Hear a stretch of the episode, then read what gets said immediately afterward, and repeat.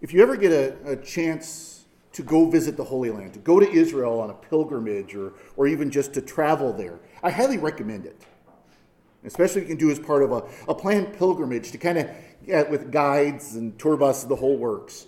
Because you'll get to see so much of where our Lord walked and so much of where he taught, where he was. And you'll be able to walk on the, la- the same land that he walked on. It's an incredible experience. I highly recommend it. And when you go on these tours, you most likely will go to the Mount of Beatitudes, which is a, by our standards, a rather large hill. It's really not a mountain when you compare it to the Rocky Mountains or something like that. It's a, but it's a fairly good sized hill. And it's a beautiful spot. You're right on the shore of the Sea of Galilee, which is a large lake, a very good sized lake, but it's still just a lake. It's not an ocean or something like that. But it's on this, the shore of this beautiful lake, on, you're up on top of this hill. And it is believed to be the spot where he taught these Beatitudes, these teachings that we heard today in the gospel. And the reason why it's, it's thought that this is where it happened is because the hill has kind of a natural amphitheater. It's got kind of a cutout, a drainage on the side of it, a valley, if you will, where you can stand at the top of the hill, the top of this drainage, this valley, and teach and talk. And people could be sitting on the, the hillside there in the valley, listening, and be able to hear you without modern amplification. Because, of course, our Lord did not have a portable PA system to take with him everywhere he went. So he, he, he knew how, of course, sound traveled. He's God. And he would use the resources available to him, such as going out on the water. You know, you see the passages where it says he put out in a boat and taught. It wasn't just because he was afraid of the people pushing him into the water because they were crowding around him. It's because he knew sound traveled across water. And of course, if, if you've been out in a boat on the lake, you know what that sounds like, how sound just travels so easily across water. Well, the same with this amphitheater. He knew that this was a location where his voice could carry so much easier without the use of some sort of relay system, you know, people relaying what he is saying. Because that was what you had to do when you didn't have modern PA systems. And in this case, at this Mount of the Beatitudes, he gave what is one of the most popular and beloved teachings, and one of the most beautiful teachings of our Lord. He gave us a message of hope. This, these Beatitudes that we see, whether here or the version that's in Luke, which I, I believe is he gave the same teaching but in a different location, so it's a little bit different, but it's the same message. They're a message of hope. Blessed are you when Blessed are those who, you know, hope for those who are meek, who are downtrodden, who are sorrowing, who are mourning, who are in difficulty. It's a message of hope. Those who are suffering will be comforted by our Lord.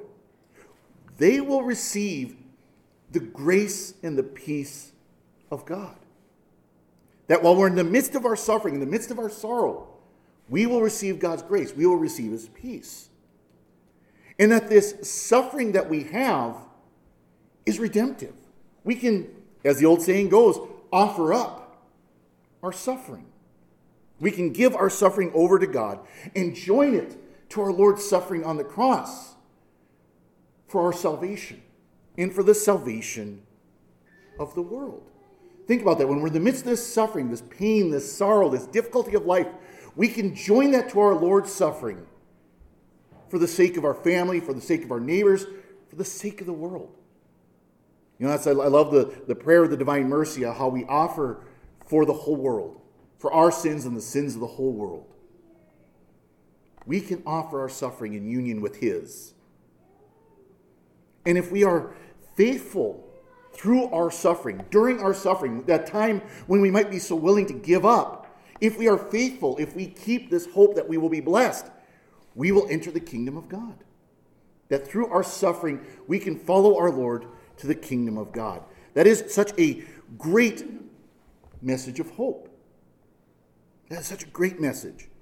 Now, it's not a, a, a false hope. It's not a, you know, just keep your chin up. You know, the British keep a stiff upper lip. Or, you know, Monty Python's always look on the bright side of life. You know, that's not the kind of hope we're talking about. We're not talking about a false hope. We know that the difficulties of life will continue to be painful, even as we are being blessed by God with His grace and His peace. We will still have to suffer. But these blessings that God gives us is the strength that we need to endure through those sufferings, through that pain, through that sorrow, through that difficulty. And so that we aren't tempted to just give up or give in. You know, give up and, and just say, well, I'm just going to have to live with this and resign ourselves to that pain and sorrow. To give in and be silenced by those who are attacking us, belittling us, hurting us. It gives us the grace to overcome that. But, you know, it is difficult. It is difficult to be facing these, these sufferings because the Beatitudes are also a call to humility, to humility in our lives. You know, look at what uh, St. Paul said Consider your own calling, brothers and sisters. Not many of you were wise by human standards. Not many were powerful. Not many were of noble birth. We are not the ones that the, whole, the world holds up as the powerful, the rich. We're not the celebrities. We're not the politicians. We're not the ones with, with millions of dollars and trillions of dollars in our bank account. That's not us. We are called to recognize that if we are being facing suffering, if we are facing difficulties, if we are being beaten down, we need to have the humility to accept that. Because the grace and the peace that we receive from God is His gift, as St. Paul said, that no human being might boast before God. Whoever boasts should boast in the Lord. That at those times of suffering, we need to give thanks to God for those gifts, and we need to be willing to boast in those uh, of those gifts that God has given us, and recognize that they are gifts from God. And this again, you're, you're in the midst of suffering, you're in the midst of sorrow, you're in the midst of being belittled and treated poorly. It's hard to say, but I also need to have the humility to accept it. But we need to receive those gifts from God in gratitude that will help us get through that suffering and that difficulty. Now, when we look at the Beatitudes, of course, it's easy to see, you know, blessed are those who. It's easy to see that. But there's a converse, an, up, an opposite side of that coin. There's an inverse to that coin of the Beatitudes. And that's more clearly spelled out in Luke's version, the Gospel of Luke's version of the Beatitudes, where after you have the blessed are you who, or blessed are those who, you have the woe to you that. You have the wolves. You have those who persecute, those who attack it's they're, they're being told you'll be cursed. Woe to you. You're not blessed, you're cursed for it. And we see it in this beatitude as well, in Matthew's version. Blessed are they who are persecuted for the sake of righteousness, for theirs is the kingdom of heaven. Blessed are you when they insult you and persecute you and utter every kind of evil against you falsely because of me. Rejoice and be glad, for your reward will be great in heaven. Now, it's not explicit, but it is very implicit in that if you're being blessed because you're being persecuted, you're being attacked, what do you think is going to happen to those who attack you, who persecute you? They're not going to be blessed. They're going to lose the kingdom of heaven. They're going to be cursed for that. So it's, it's the opposite side of that coin. St. Luke's is much more clear but it's very much in this as well that it is condemnation who are uh, against those who are self-righteous, who, who persecute, who attack, who hurt you. And it's not, and this shows us that the Beatitudes are a promise of divine justice. That justice will come to those who hurt you, who attack you. And that we will receive the divine justice of the kingdom of heaven if we are hurt, sorrowing, in pain, being attacked, and so on. there will be justice for each of us. It's a reminder of that. And it's not always easy to remember that. When we're in the midst of this persecution, when we're in the midst of the difficulties, it's not easy to remember that. Now, it's always kind of funny when you look at the images of the martyrs and a certain period of art, you know, kind of 19th century into the 20th, early 20th century art, where the martyrs, the, I mean, this is this is the porcelain doll era of the of the saints' art. You've seen them where they got you know the, the rosy cheeks and all that, and you will see the martyrs' images where the martyr is standing all pious and looking up to heaven with a smile and with their hands folded, and meanwhile they're whoever's persecuting them or their instrument of torture is in the background. Martyrdom's not always like that. It's not always easy to have that, that pious humility and love for God and willing to undergo all of it while being attacked.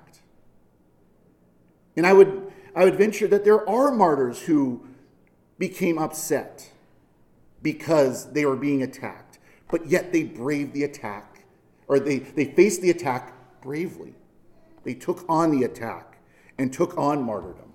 And when we're being persecuted, when we're being treated poorly, when there's false witness being borne against us, it's easy for us to become upset, to become frustrated, to, to yell and scream at the heavens, if you will, because of it. But it's also easy for us to just want to say, you know what, I give up. I quit. I fall away. I'm, I'm just, I'm going to fall away. I'm going to be quiet if someone is attacking me for what I've said. I'm going to stop doing things that, that cause people to become upset with me.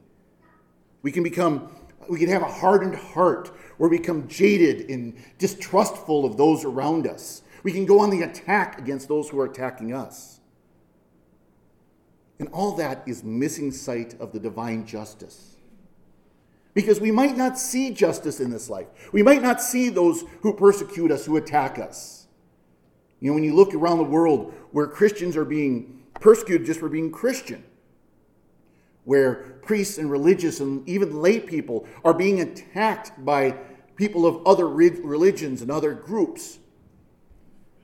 It might be easy to say, but they're not seeing justice.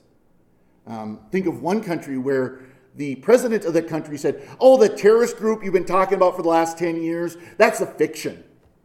Denied the existence of this terrorist group in Nigeria. You know, don't see, don't see divine, we don't see justice in this life a lot of times. And even those who attack us, those who hurt us, those who seek to tear us down, they may even see rewards in this life. They may be, oh, praise, oh yes, yes, you're so brave to stand against this person. You're so you're such a wonderful person. You get, you know, honor and praise for persecution, for persecute for persecuting and attacking others. But we need to remember that we will see divine justice in the next. And if there's not repentance on their part, let's just say our Lord won't be happy to see them they will not be rewarded with the kingdom of heaven. And if for those who are doing that, that needs to be something to be reminded of always that you will face justice from our Lord. Because all of us will face justice from our Lord. And of course, I, I, think we have come to the point of seeing justice as a negative. But of course, justice can also be a positive. It can be reparation, it can be repairing what has been taken from you. It can be restoring, it can be lifting up. And so we need to remember this divine justice. And it is a warning for us that we don't fall to that temptation to respond in kind when we are being attacked, when we are being treated poorly. It's a challenge for us to not join in on that or to fall away from our Lord at those moments. So may we truly hear this beautiful message of both hope and warning from the Beatitudes, and to seek to live humbly so that we may be blessed, as our Lord says we will be blessed.